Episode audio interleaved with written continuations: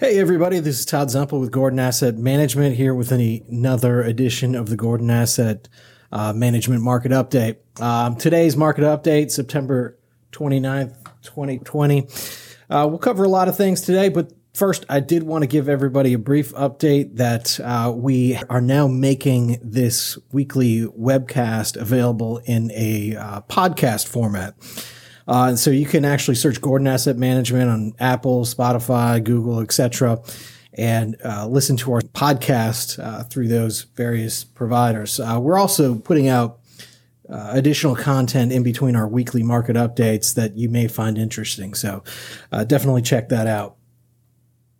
jumping right into the coronavirus update. So U.S. COVID 19 cases climbed 300,000, 310,000 week over week uh, to about 7.1 million. Current hospitalizations uh, bumped up slightly, 785 people to to uh, about 29,000 and change. Uh, deaths did jump up quite a bit, 5,200. Uh, currently, about 197 deaths in the United States, COVID related. Uh, but what I think is very interesting to note on the COVID front is that since uh, September 1st, hospitalizations are actually down 16 and a quarter percent while cases are up 18 and a percent. So we're starting to see this uh, divergence between the most affected COVID folks uh, and uh, hospital uh, hospitalization rate. So uh, what this says to us is that either healthier people are starting to get COVID uh, now, or the strain is is mutating and potentially becoming less harmful. Joe, anything on that? Uh, yeah, uh, Z, the there is evidence out in a couple studies that the strain is weakened and maybe fifty percent or less of the strength of what was going on in April and May, and that would account for why that stat is what it is. But the other interesting thing is uh, uh because the strain is dissipating, uh, some studies now are, are saying that the survival rate is ninety nine percent and greater at every age group uh, until you get to age 70 and over, and that survival rate is about 94%. So, uh, good news uh, hospitalizations way down, even though cases are up. So, moving on, uh, how does that impact the markets? It's been a real wild, choppy market here in September, and you can see uh, markets started to kind of do a little bit better Thursday, late, and Friday last week. The the uh, Europe Asia Far East Index EAFE uh, gained a little bit, but still down 8% uh, plus year to date. Emerging markets fell almost 2% and are now down 4% uh, year to date. Some of that had to do with the dollar deciding to strengthen. Uh, gold also fell as a result. And then you got global bonds are still up over 5% uh, year to date, which again, for people in global portfolios outside the U.S., that's probably the only positive thing you can talk about. In the U.S., uh, as we said, the markets turned a little bit beginning Thursday afternoon and Friday. So the S&P reversed course and was up 1.63 percent uh, week over week, which now takes it to 3.55 year to date. Interestingly, uh, it was the first week uh, the market had been up in September. Nasdaq uh, reversed as well and uh, up three over three percent, bringing the year-to-date return uh, almost 30 percent, 29.7. The Russell 2000 small cap index was up 1.5, but still down almost 10% year to date. And again, Barclays Agg fell a tiny bit, but still, if you're in bonds and 40% of your money in a balanced portfolio is up 6.83% year to date, you're probably pretty happy about that anchor that bonds have provided that flight uh, safety to safety. So positive there. And then you look at recap. Uh, this is still the trend right now, but uh, when you look at the contrast between uh, equal weighted indexes and market cap indexes, in September the trend reversed to where equal weighted indexes are outperforming. So the graph there, you see the green is the S&P 500 equal weighted, uh, down 2.91 percent, but the uh, blue line, the S&P uh, market cap weighted, uh, down 4.45%. It's the same for NASDAQ. Uh, the NASDAQ equal weighted index down 3.18, and then the NASDAQ market cap weighted uh, 100, which has the five mega, techs, mega tech stocks making up 40%, is down 6.46% uh, in the month. So broader speaking, you can see the impact here. The S&P still down 4.4 percent uh, for the month, and then Apple's down almost 12 percent, 11.68. Microsoft down seven and a half. Amazon down 8.33. Facebook down 11.47. Uh, Facebook's got some other uh, uh, single single issues about uh, censoring people uh, and and so forth. That's really somewhat weighting that stock down as well. And then Google's down over 10 percent. So clearly there has been a change in market direction from straight up for all the tech stocks in September. So when you look at a recap, then um, uh, year to date, you can see the purple is the very bottom is the S&P 500 up 3.53, and then all the others are the five megatech stocks, which the best performer being Amazon still up over 71 percent. Uh, year to date, I saw a market call uh, update this morning with one of the big investment banks uh, saying it had 10% upside from here, which, you know, that isn't all that exciting, but it is what it is. Uh, Apple's still up over 55%. Remember, Apple split uh, four to one. And then you've got Microsoft up 32%, Facebook up 26%, and the laggard being Alphabet or Google up just under 10%. Yeah, so, so to summarize, essentially what is happening right now is that the mega tech, uh, mega cap tech stocks have started to come back to earth a little bit, but when you take a, a broader picture of performance, year to date, they're still up huge. I mean, yeah, and they're trading uh, on a 20 year basis. They're trading at uh, PE ratios, valuation uh, ratios that's way out of the norm. So uh, it's rare that you see future returns uh, be that great uh, when these stocks like this have ascended to these valuation levels. So let's talk sectors. A busy slide here. We'll just summarize. If you look at the very bottom graph line, the purple, uh, basically uh, that is energy. It's the worst sector this year. It's in the news. Uh, and again, uh, when the world shut down in late March, April, that was always it was more of a demand problem. No one was flying, no one was driving. Uh, but still, that that sector is a mess. There's going to be a lot of M&A activity. There were a couple big natural gas producers that merged yesterday.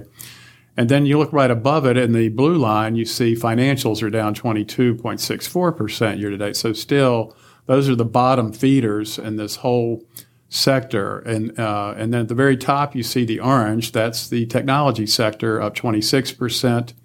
And then the dark green, uh, consumer discretionary uh, but it's a busy slide, but you can see what's outperformed. Uh, obviously, tech, consumer discretionary, and then you also see what's way underperformed, which is energy and financials. Unemployment issues, uh, uh you know, continuing claims fell a little bit, 50,000 week over week, still 12.58 million. Initial claims climbed 10,000 to 870,000 week over week. Unemployment rates currently 8.4 percent. And again, everyone's still talking about the stimulus and is there going to be any before the election? It doesn't appear to be. Uh, we'll get to that in a second. There we go. So the stimulus. Uh, I think right now, as we are talking, that Mnuchin and Pelosi are meeting. So uh, the House is putting up their best foot forward. They need and want 2.2 trillion. The Treasury and the White House have been at a trillion, as as have the Republicans in the Senate. So I don't know what's going to happen here. Uh, maybe nothing, uh, since we're uh, literally almost five weeks before the election. Uh, but if you look at this slide, what you'll see, and it's the controversial part, the 600 per week enhanced unemployment. Uh, the Republicans do not want that. Uh, we know from clients of ours that a lot of people that work in admin and staff positions basically don't want to come to work and uh, and so they're making more money if they get this 600 per week renewal. So it's really hurting small business. Uh, and then you've got these 436 billion in relief to state and local governments. The issue there is that the Republicans in the Senate and the White House and Treasury do not want to bail out poorly run state and local governments. They feel that a lot of that money will probably go to fund underfunded pensions. It will not go to help anybody. It'll be paying for prior mistakes. Uh, I don't know about the second round of the Paycheck Protection Program. Uh, they're talking about only the businesses hit the hardest. And I, I, think that would mean that you won't see law firms getting any more payments. You won't see medical practices. Uh, you'll basically see those businesses in hospitality, hotels, restaurants, bars, uh, uh, gyms, and, and things like that. So, and of course, there's the airlines, which have vowed to fire people beginning uh, October 1st, which is later this week, uh, unless they get a renewal, and that's to bail them out uh, going forward. So, uh, even at the the, la- the second from the bottom, 225 billion to education and 57 billion into childcare. What I find comical about that is that uh, I'm aware of no public or private institutions, college or uh, in the K-12 level, that have cut uh, teachers off payroll and also reduced tuition. So I don't know why they need bailing out. It's basically maybe they had to buy a couple Zoom subscriptions uh, for their classrooms, but uh, other than that, that's sort of where we are, and they're talking as we speak. The big news, the debate coming up tonight. It's the battle royale. uh, so this should be interesting to see how things play out tonight. There's been a lot of uh, hubbub going into this. Uh, you know, there's some of it's been pretty comical. Uh, Trump uh, requesting that Biden be drug tested, or, or that they both be drug tested before uh, the debate. Uh, also, I saw this morning that um, uh, Trump is uh, trying to see uh, about uh, checking Biden's ears for uh, speakers. Well, you know, Obama had one in his ear in 2012 in debating Romney, and they didn't know it at the time, but they found it out afterwards, and it was it was not not a prank; it was real. Yeah, so I, I know I'll be glued to the TV tonight. Joe, I know you will be. I know most of the folks listening to the podcast and, and webinar today will be. Um, so the Washingtonian, the paper from up, up in Washington, uh, they actually put out a pretty pretty interesting drinking game. So if you uh, partake in alcohol, uh, I would Google that. It's, it's at least good for a few chuckles. Uh, one of the other things too that I thought was crazy that just came out last night um, Project Veritas put out a number of videos showing actual uh, voter fraud. Jo- Joe, did you see these videos? I didn't see the video. I saw the headline and uh, and seen a couple headlines that uh, there had been uh, dumping of ballots uh, uh, in a number of states. and I think Veritas, the one I did see, is the allegations are on tape actually of people working for Congresswoman Omar uh, in Minneapolis, uh, and basically them filling out ballots and taking them into nursing homes for the, them to be signed as as if they voted for her. Yeah, it was pretty shocking to see. Uh, and actually, what they captured on the video was uh, uh, people actually paying folks in you know nursing homes and whatnot to, to uh, submit a absentee voter request with the expectation that they would bring the the ballot back and they would get more money and, and, and fill it out and pay it out. That sounds like right a, page out of the old uh, Chicago Mayor Daley's playbook, except he didn't give cash. He gave bottles of uh, cheap liquor and uh, cheap wine, and it kept him in power for 40 years as mayor of uh, Chicago. Yeah, one of the most corrupt cities in the in the country. Uh, no, but it was shocking to see these videos. I mean, if, if you hadn't seen them, I would look it up. I'm sure it's all over the internet. Surprisingly, not on the mainstream media. That's a uh, shocker. That's a big shocker. But uh, you know, seeing actual cash being exchanged uh, in uh, in hands, it was pretty shocking. You know, we always hear about this, and everybody knows that oh, this stuff probably happens. Uh, but to actually see it on tape is just in your face, kind of shocking.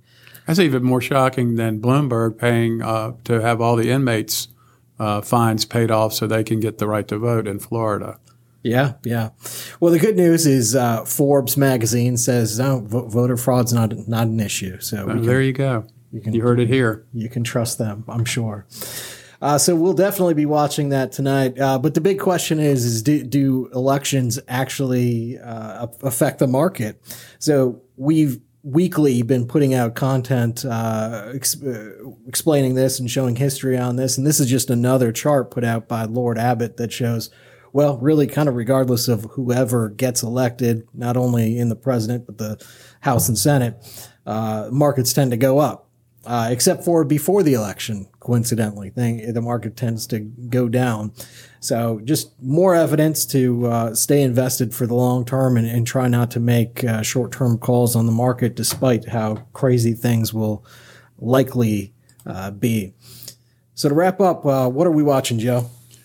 Well, we, are looking at the really good news on the trends on the coronavirus data, uh, and again, uh, not to be politic, not to politicize it, but we do have uh, in a, the U.S. Uh, one of the smallest death rates in the world uh, per capita. Uh, that is a little known data point that should be more well known. If you have 330 million or thereabouts people, and you only have uh, 200,000 deaths, uh, you know that would would seem to be a good data point. and but then you got the election, the postal service, mail-in voting, uh, a lot of these things we just mentioned, uh, the the uh, impasse on any more stimulus, uh, which the stock market loves stimulus. Uh, we all should know that now with quantitative easing and modern monetary theory. Uh, money supply expansion. the metals and miners are really selling off. I think this is a great time to look at buying at gold's under 1900 an ounce, and the dollar based on the dollar strengthening a little bit late last week. Uh, so it's a good time to get in there. I don't see inflation's not on the horizon. And September is historically one of the worst months for stocks, and today's the 29th, so we only have one more day to verify uh, that that's uh, is the case again. And then uh, still, you got tech uh, leading the way, and including uh, other than the mega techs, some of the stay-at-home stocks like DocuSign and Zoom Video, which are just trading at stratospheric prices to sales. Uh, we'll we'll see about the dollar strength, but you know if the dollar strengthens against the euro and other currencies, it's really probably more a story of their currencies weakening against ours. Lastly, on the growth and value uh, debate and thing, I, it's really a worn out argument. I mean, you can buy tech stocks at a discount to their intrinsic value. That's value investing. You can buy energy at a discount uh, to its intrinsic value, and that would be value investing. So, literally, you know, typically, if you're looking for growth, you're looking for momentum uh, in improving revenues and earnings, and and so it's still technology. It is still biotech. It's healthcare, and the consumer isn't dead as long as the consumer keeps getting stimulus. You'll see uh, retail spending improve and so forth. And, so that's really uh, kind of a cap of everything we're looking at. And again, uh, we'll probably have a whole different perspective after the debate tonight. Speaking of which, what's the drink of choice tonight for the debate? Stone cold sober with a cup of water, or you going to try to drown, I, I don't think I could get through this debate uh, with water. No, I, I, couldn't. I have to have some fine wine. Uh, but then if if it gets too funny, I might have to go to tequila. I hear that. All right, folks. Well, that's all we had for today. Uh, please don't hesitate to reach out if uh, you have any questions or want to explore anything further. Thanks a lot.